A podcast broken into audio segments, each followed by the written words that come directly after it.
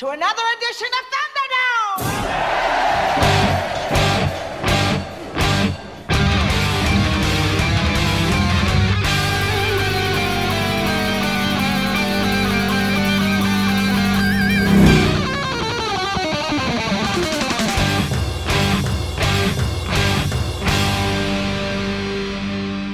Welcome to the Mad Max Minute. We are now boarding all sections. Please proceed to the gate in an orderly manner as we watch Mad Max Beyond Thunderdome one minute at a time. I'm Rick, And I'm Julia. and today we're talking about minute 94, 94.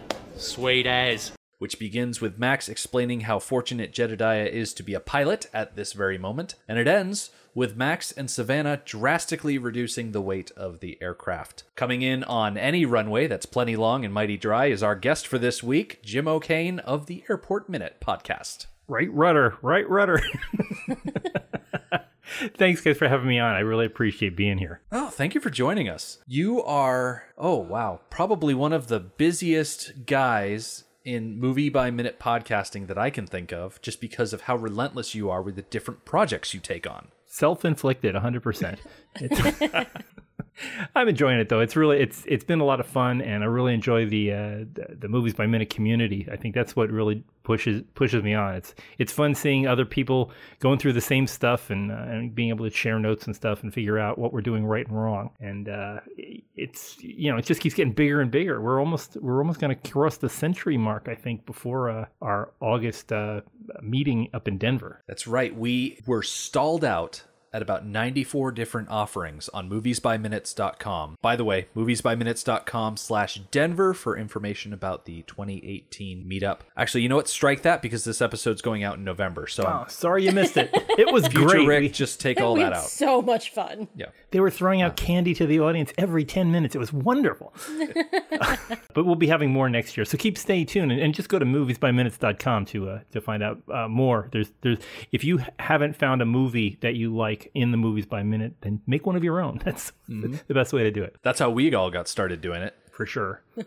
Speaking of different shows on offer, you have picked and chosen a lot of air and space themed podcasts. You started off with the Airport Minute, you did The Rocketeer, you're doing Apollo 13. They all have that common theme of flying through the air. So this seemed like the perfect week to bring you the consistent element through all of those different projects in to talk about this. It would seem to be that, but I, I, I other I do not have a pilot's license, but I just seem to spend a lot of my life around airplanes. I worked for an aircraft company for about 20 years. Uh, my mom worked for American Airlines since uh, 1943, retiring in 1989. So I've spent a lot of my time uh, wandering through planes and uh, being on planes and uh, and talking about them on uh, on the silly uh, silly idea of a podcast. So uh, why not bring me in when we're when we're in the middle of a, a great uh, takeoff scene? Exactly. Have you ever thought of getting your pilot's license? I have been getting, uh, have been considering it. Uh, I had a choice of either going for a master's degree or getting my uh,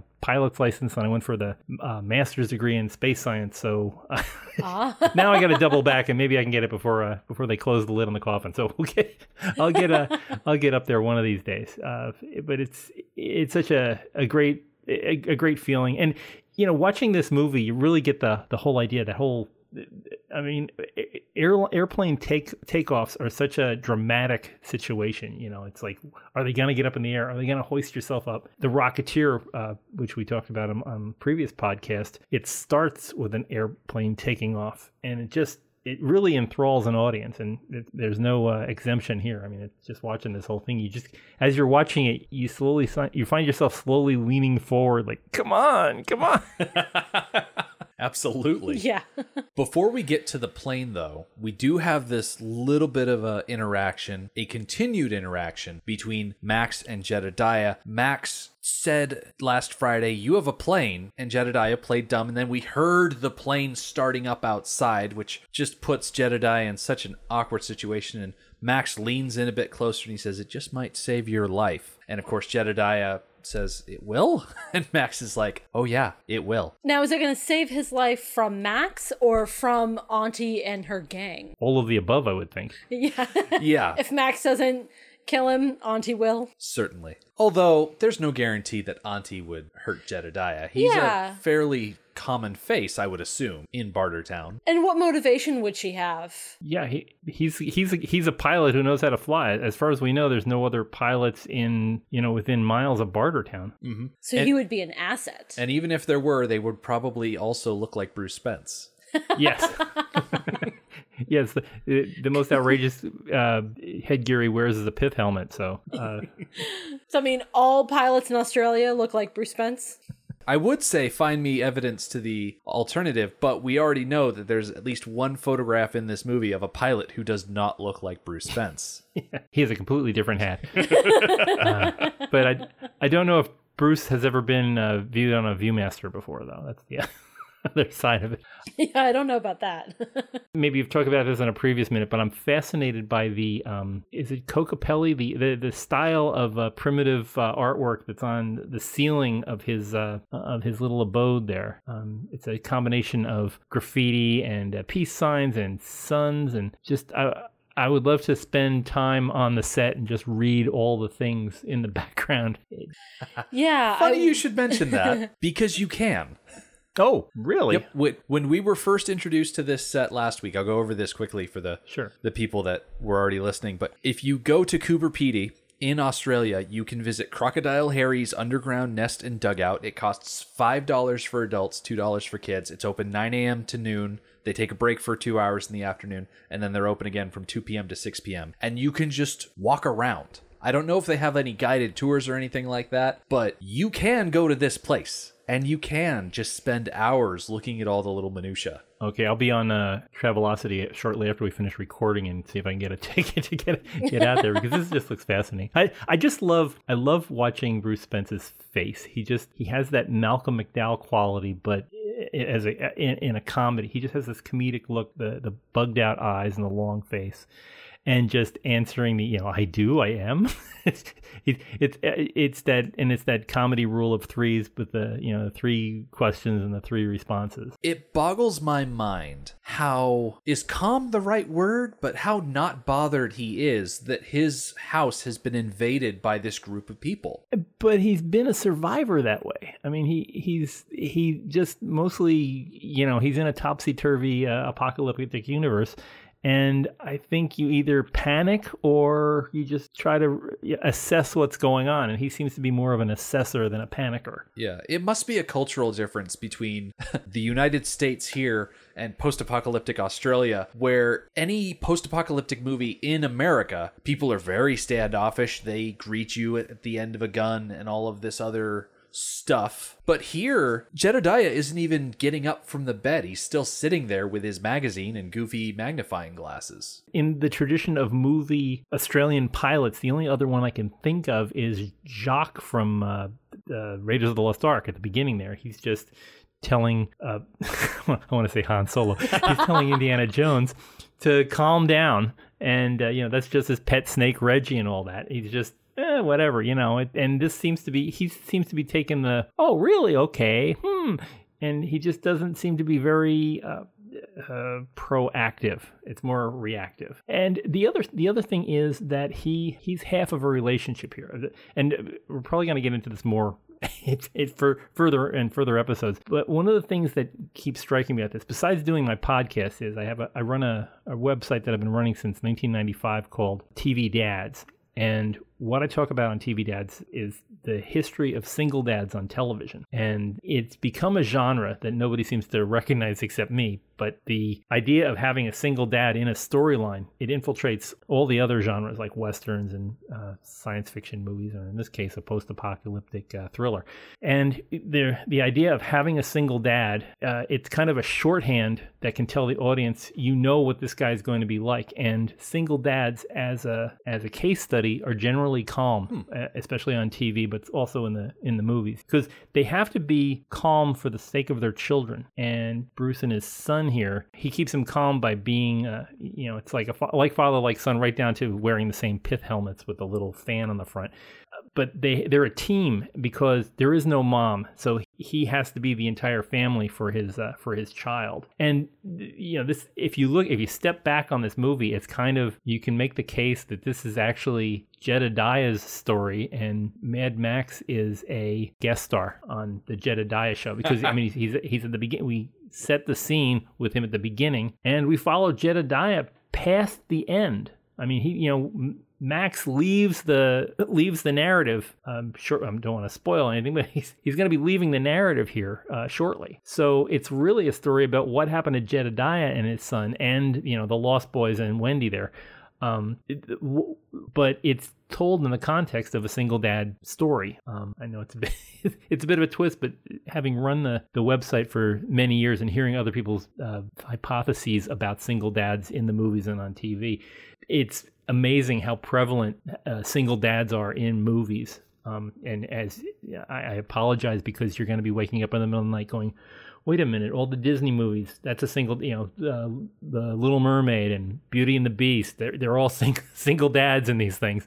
Um, Pin- Pinocchio, it, it, goes back to Pinocchio and, you know, he's actually building his son, much like, you know, uh, Dr. Frankenstein built his creature. So it's like this constant urge of a man without a, you know, it's, it's a dad without a mom with a child. And, uh, you know, here that's playing out again uh, right here. So it's, uh, you know you're gonna you're gonna spot these in other movies and go I didn't I never realized this is how this is how it is but it is, this would be you know this would be 1985's example of a hmm. single dad in the movies And I think it's a very good example. Yeah. The the calmness that we've been talking about is exactly how Jedediah is practiced to react to things. His son, he's a spitfire. He is excitable, he is exuberant.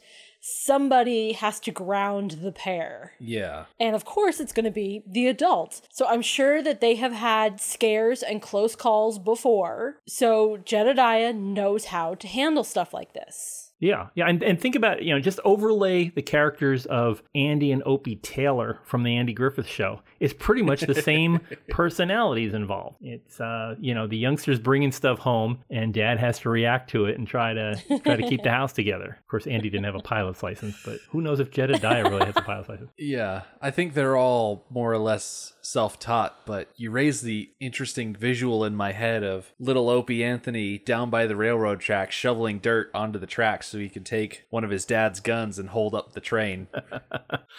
I'd watch that show.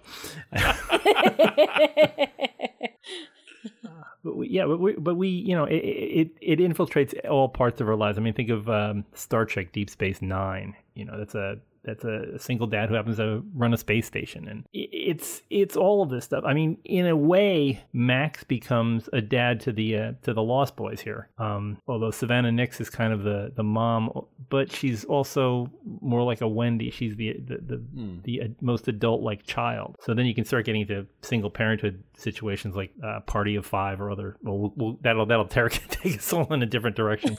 but yeah, it, it's mostly somebody has to be the adult, and in this case, Max is being the adult to those kids, and so he's kind of taken guardianship of them to get them where they need to be, even if it means sacrificing himself to uh, to rescue these kids that are now his um, dependents. Yeah. Well, it's not the first time he's done it. Yeah. In Road Warrior, there's the entire subplot where he is interacting with the feral child, and the feral child is more or less imprinting on him as an example or a guardian to the point where he tries to sneak into the interceptor before Max leaves. And Max has to basically do the end of Harry and the Hendersons and try and shoo him away. Yeah, be mean just for, but, but for a good purpose. Uh, it's And in that instance, it was very good that the feral child did not go with Max because there was enough tragedy in that crash. yeah, that wouldn't have worked. We out did too not well. need the feral child added to it. on another topic here, I'm always impressed in all the Mad Max movies, and especially ones with a big budget where they could afford time to to put it together. The lighting on uh, Mel Gibson's face in the cave, actually on all of them, it's such it's such a great close feeling that you're you know he is the center of uh, of your attention. The editor for uh, Citizen Kane, Gregg Toland, said that people respond first to light, second to motion, third to position on the screen. And namely, the upper right hand portion of the screen is the most important uh, to audiences and in terms in in that they've been trained to look to the upper right of a screen to watch for action and uh Mel seems to slide in a bit at the at the beginning of that minute, and uh, where he's he's telling him that you're gonna you know you're gonna save your life and things, and you just get that key light right across his eyes that you know he's your entire the entirety of your attention is focused on what he's saying, that he's you know kind of omniscient as to what's going to happen next, but just beautiful cinematography. It really is. And it really translates for us. Max is being quite menacing in this moment. So he indicates that having this airplane is going to save Jedediah's life. And as he's doing that, yeah, he kind of steps towards Jedediah with this look in his eyes. And like you said, Jim, that it's lit his eyes are lit in just such a way and he's walking towards the camera in just such a way it's very deliberate and very threatening Yeah, and, and and the same thing, the reverse shot where we're looking at Jedediah, his eyes are also lit. You know, they have that key light right across his nose, and he's you know he's taking in what Max is telling him. You know, he's like absorbing it all. So you just and there's nothing else is important in the in the frame. It's just those two guys talking to each other, and uh, and Jedediah soaking it in as to what he has to do next. Yeah. I really want one of those pith helmets. I really- Currently in Texas, it's uh, 103 degrees, and we're expecting Oh, 107. and I just think it would be nice to have a fan on my forehead all the time, with just all the time stepping yeah. outside. yeah we just finished a heat wave and it wasn't that bad it was you know mid 90s Yeah. but for us it was pretty bad Oh yeah, yeah. I know it's it's rough.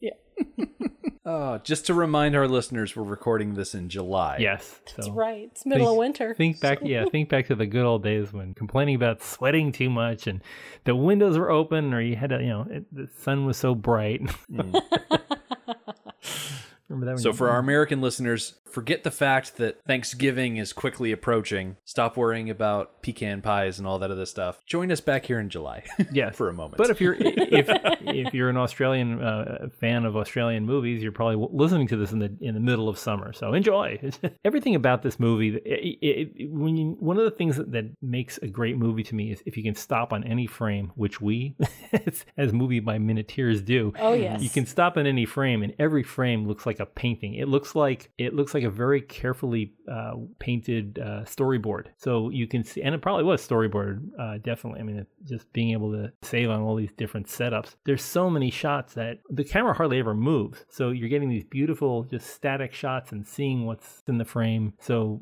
it makes kind of the audience work for what's happening on the screen. Mm-hmm. And if you spend your time looking around and searching for things, the audience feels more invested, I think. When when the cameras are doing smash zooms and pointing at stuff, you're really I think you lose interest. I know a lot of people enjoy the the Transformer movies, but one of the things that bothers me on the Transformer movies is that the action is evenly placed across the frame. So you'll see, you know, two robots fighting and then somebody running in the bottom. You're not exactly sure where to look, and it kind of disobeys the, the language that we've all grown up with. We've all been trained on in watching a, a movie. This and this movie has such classic cinematography, such classic directing your eye toward the next thing. Everything happens in the middle, the middle third of the the screen, um, and uh, the action forces you toward the center. A lot. You'll see a lot of uh, in this and the and in the coming minutes, especially during the takeoff. All the action is happening toward the vanishing point at the middle of the screen. And even during the dialogue here, where Max and Jedediah are going back and forth, the angle that Jedediah is looking, if you superimpose the shots of Jedediah and Max on top of each other, they're facing each other Yeah. in the frame. Mm, yeah. But yes. they're still very much centered in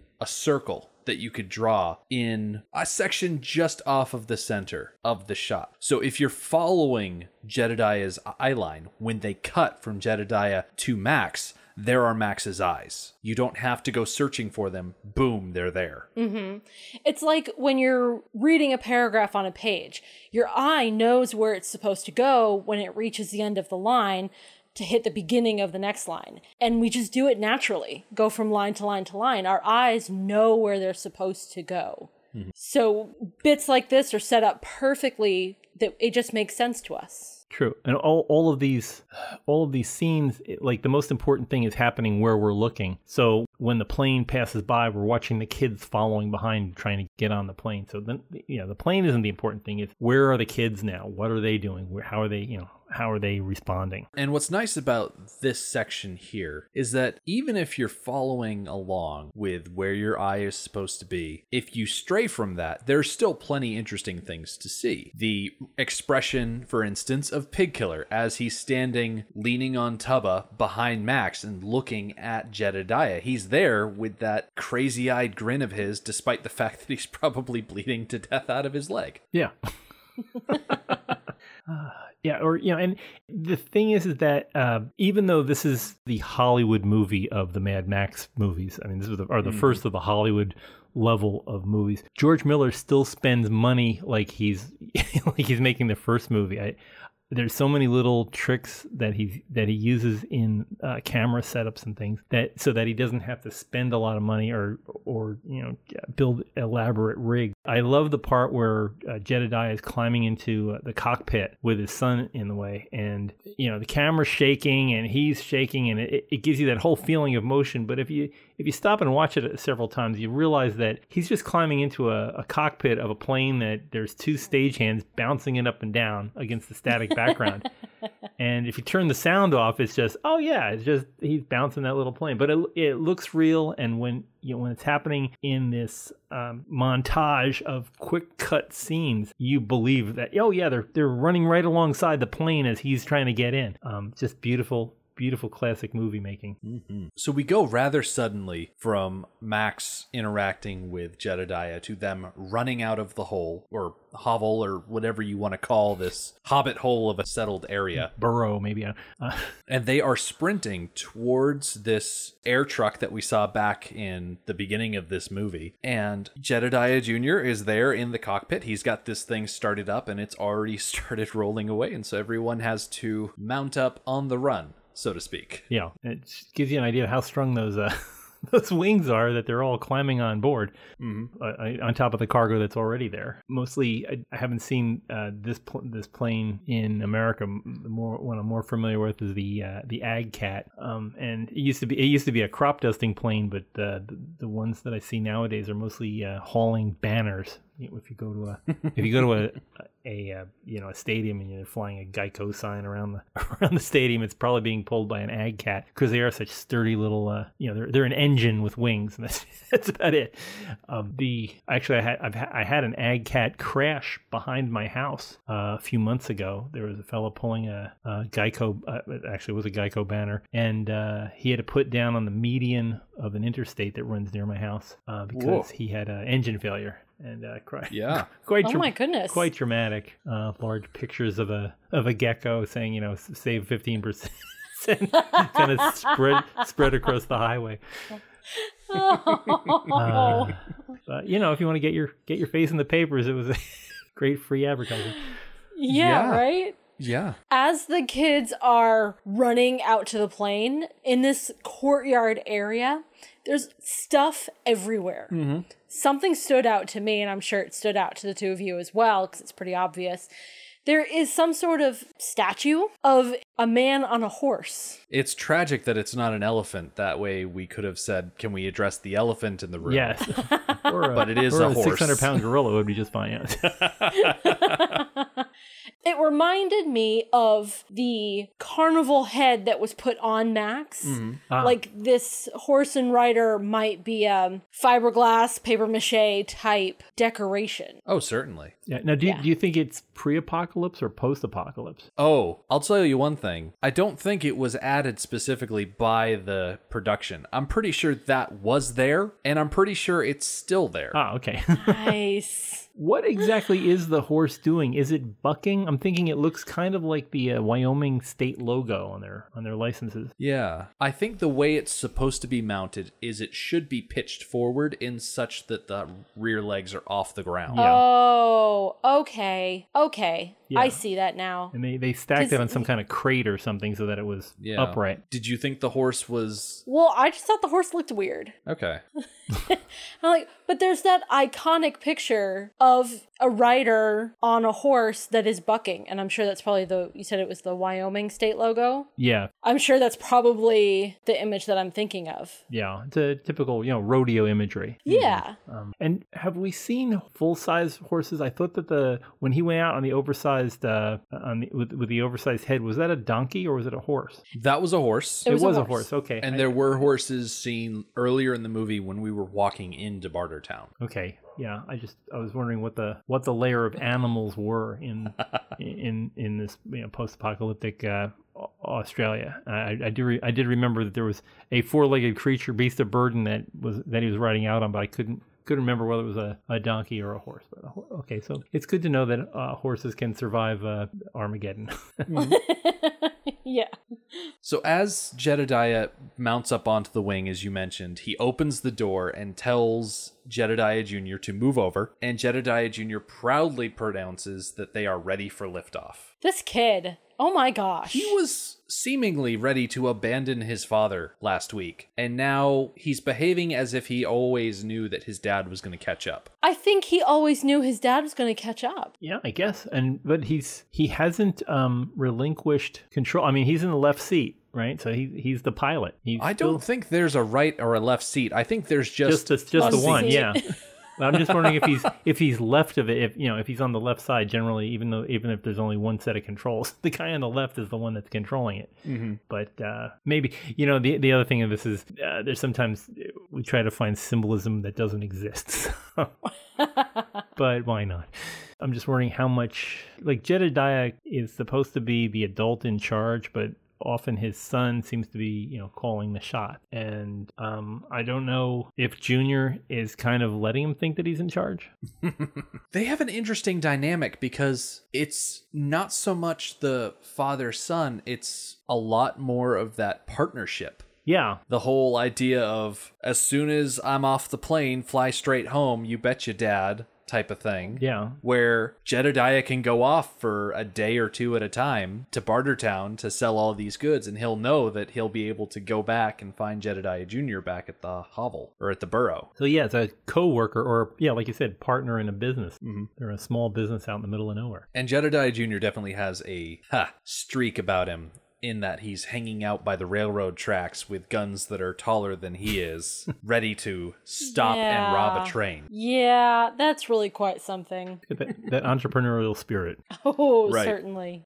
So we see everybody running to get on the plane. I'll say Pig Killer is doing a really good job at keeping up. I'm not quite sure where Master is. I'm pretty sure he's on someone's back. Earlier, he was on Max's back. And then when Max ran into the room, wasn't on Max's back. And then we're just going to see him inside the aircraft. Yeah. he could have been in one of those uh, isn't max carrying luggage or is somebody's somebody's carrying some bag or something. I can't tell who is that. Pig killer. Somebody's carrying baggage just after uh, uh, uh, Jedediah gets on the plane. Right around second 14, Max is once again carrying Master on his back. Ah, okay. Okay. There we go. I was distracted by the giant white horse.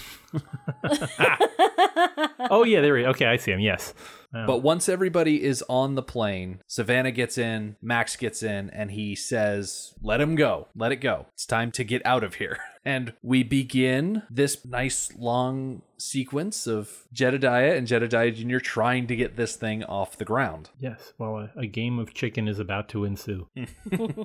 So Max somehow moves past the eight other people in the back of this one seat agricultural plane and he gets up to the front and asks what the problem is. And of course, Jedediah says they're not going to get off the ground. They're overloaded. These Transavia PL 12s, they only have a cargo capacity of about uh, 4,000 pounds, I want to say. Let me check my thing. Yep. They have a max takeoff weight of 4,000 pounds or 1,855 kilograms. So, whatever's weighing them down, probably the pile of junk that's held on those lower wings. So, Max and Savannah take steps to get rid of that stuff. I was wondering if he had to check that out by using the uh, sphygmometer that was hanging from the ceiling. It's kind of odd having a blood pressure uh, cuff and, Yeah, and meter hanging off the ceiling, just, just in case. Yeah.